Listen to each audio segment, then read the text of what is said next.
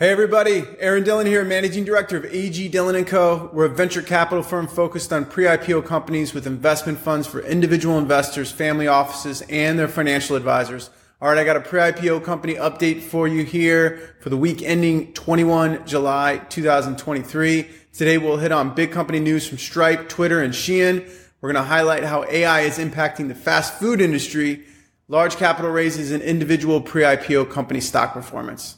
Okay, Stripe is the payment processing company, plans to increase its workforce by 12% by 2024, the end of 2024, adding fewer than a thousand employees as part of a strategy to return to profitability. This follows a period of rapid expansion where the company doubled its headcount from 4,000 to 8,000 between 2021 and 2022 before letting go of over a thousand employees. Stripe grew net revenue by 23% last year. It lost about 75 million in adjusted EBITDA last year and plans to generate about 100 million in adjusted EBITDA this year, 2023. Collison, who's one of the, the co-founders and CEO, is uh, now acting as the CFO, plans uh, the challenge for, of improving the company's financial management, which has recently struggled with missed financial goals inaccurate forecasting, and difficulty in measuring profit margins across different product lines. Twitter has announced plans to change the social media platform's logo to X, just the letter X, and gradually remove all bird references from the company. This followed the company's name change from X Corp earlier this year. Uh, Musk's X.com will be the US version of WeChat China. So for those that aren't familiar with WeChat, it's got a billion users and it offers kind of the following features. One, it does social, which is WeChat. They call it moments where users can upload a number of images or videos and their friends can comment and like on it. It's very similar to Twitter, Facebook, other things that we have here. They have messaging, which is like iMessage for the iPhone or WhatsApp. They have payments where users can pay merchants like PayPal and they can pay their friends like like Venmo, Cash App, or Zelle. So when I was in China, I had Chinese friends. They went out with their smartphone. They didn't even bring their wallet. Everything was on there all through WeChat. And then they also have app platforms, which WeChat calls mini programs. So instead of having one app for banking and another app for ride hailing, uh, a lot of companies just build their apps directly in WeChat. So the WeChat app becomes a one-stop shop for all users. Uh, some companies um, choose to launch mini programs or these kind of mini apps uh, without even launching a standalone app. It's just the only app they have is the one inside of WeChat. And the program allows businesses to send promotional messages directly to the user via WeChat. That's the messaging, and also um, tap into the app's user base, which has you know more than a billion users. Uh, Twitter or X already has social and uh, messaging, which is the DMs or direct messaging at Twitter or X. I can see the app app platform and the payments platform coming really soon uh, to the company. X also reduced its advertising prices in an attempt to attract brands back to the platform. The company is offering incentives on certain ad formats in the US and the UK and warning brands of losing their verified status unless they meet specific spending thresholds. X Corp has faced challenges in attracting new ad commitments due to concerns about Musk's management style and content moderation. X's ad revenue has dropped by approximately 50% in 2023.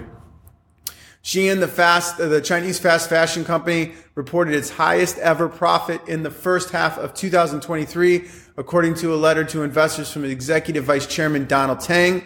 Uh, the company's sales volume growth accelerated and profits improved compared to the latter half of 2022, with a record net profit compared to a, near break even in the same period of 2022. Uh, Shein, valued at $66 billion, it's a big company, has gained popularity among Gen Z and millennial shoppers with its wide selection of low priced fashion items. The company has also expanded in marketplace strategy, bringing in third party vendors to sell a variety of goods, boosting revenue and capturing new shoppers. There are rumors that Shein will go public via US listing by the end of 2024.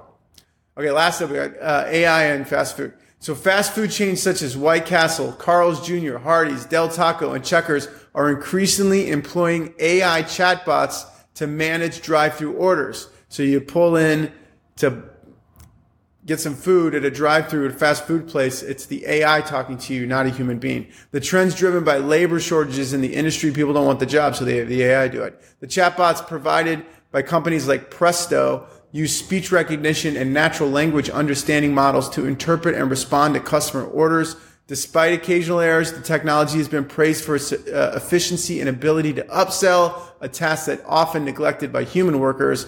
While some fear that this could lead to job losses, industry insiders argue that the technology is compensating for lack of workers rather than replacing them. The technology also frees up employees to focus on other tasks as food preparation and customer service in the dining area. Food preparation is probably going to go away by robots in the next couple years, but that's a different topic altogether. Okay, big capital raises for the week. I'm calling one new unicorn this week. Sky Mavis is a blockchain focused gaming platform, raised $11 million Series B at a $1.9 billion valuation. Uh, Animoca Brands, Binance, and Andreessen Horowitz led. Paradigm Fabric Ventures Dialect participated. The company disclosed prior round, uh, hasn't disclosed prior round valuations, but I have to imagine that they hit unicorn status with this round, or at least their Series A. So I'm going to tip of the cap and I'm giving it to them here. Uh, other notables is Mu, Musina, Musisa, I think I'm pronouncing that right, is an e-commerce clothing uh, company out of South Korea, raised $154 million Series A at a $2.3 billion valuation. KKR led, Wellington participated.